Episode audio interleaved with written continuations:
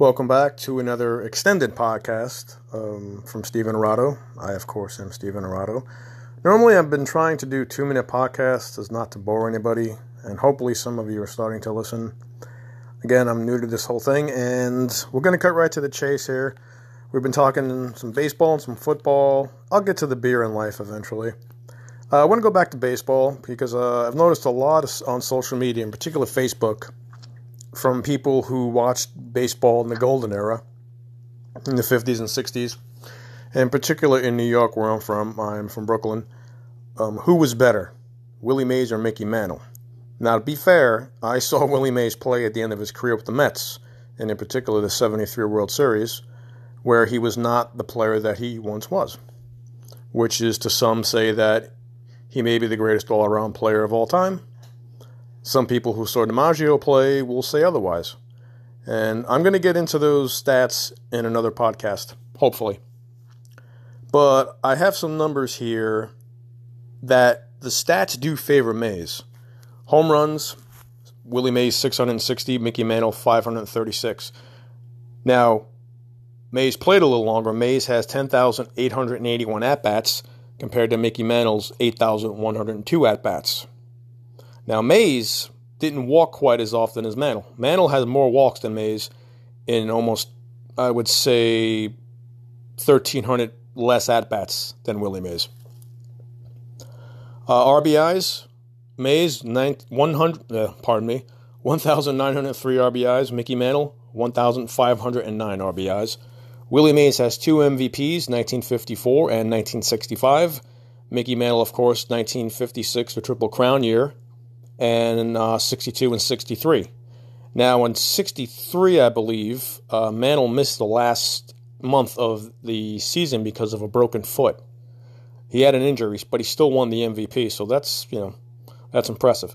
Uh, Willie Mays had nine 40 plus home run seasons. Mantle only had four but Mantle had a bunch of high 30s as well.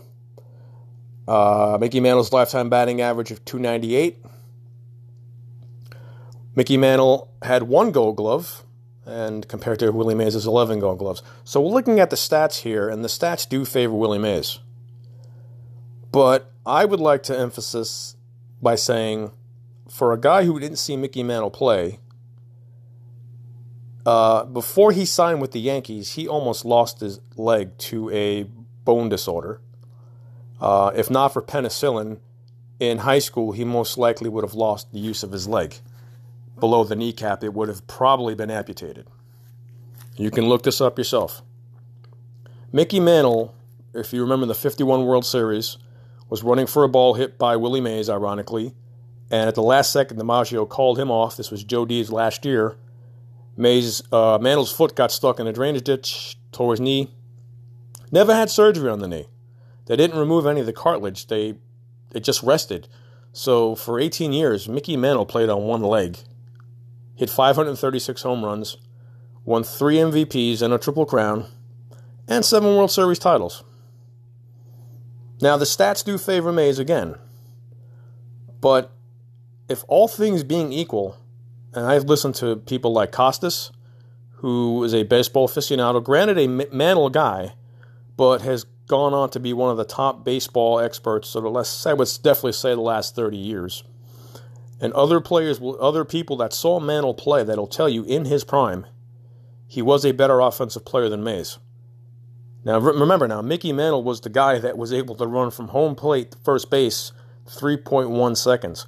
The only person I think has come close to that point is Bo Jackson, who was the greatest athlete I've ever seen. Again, didn't see Mantle, saw Mays at the end of his career. It would have been an honor to see both of them play in their primes.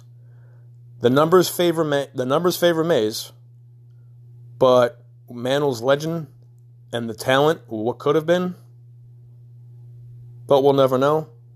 But I guess if we're to say the numbers don't lie, Longevity goes to Mays in their primes. I say it's a tie.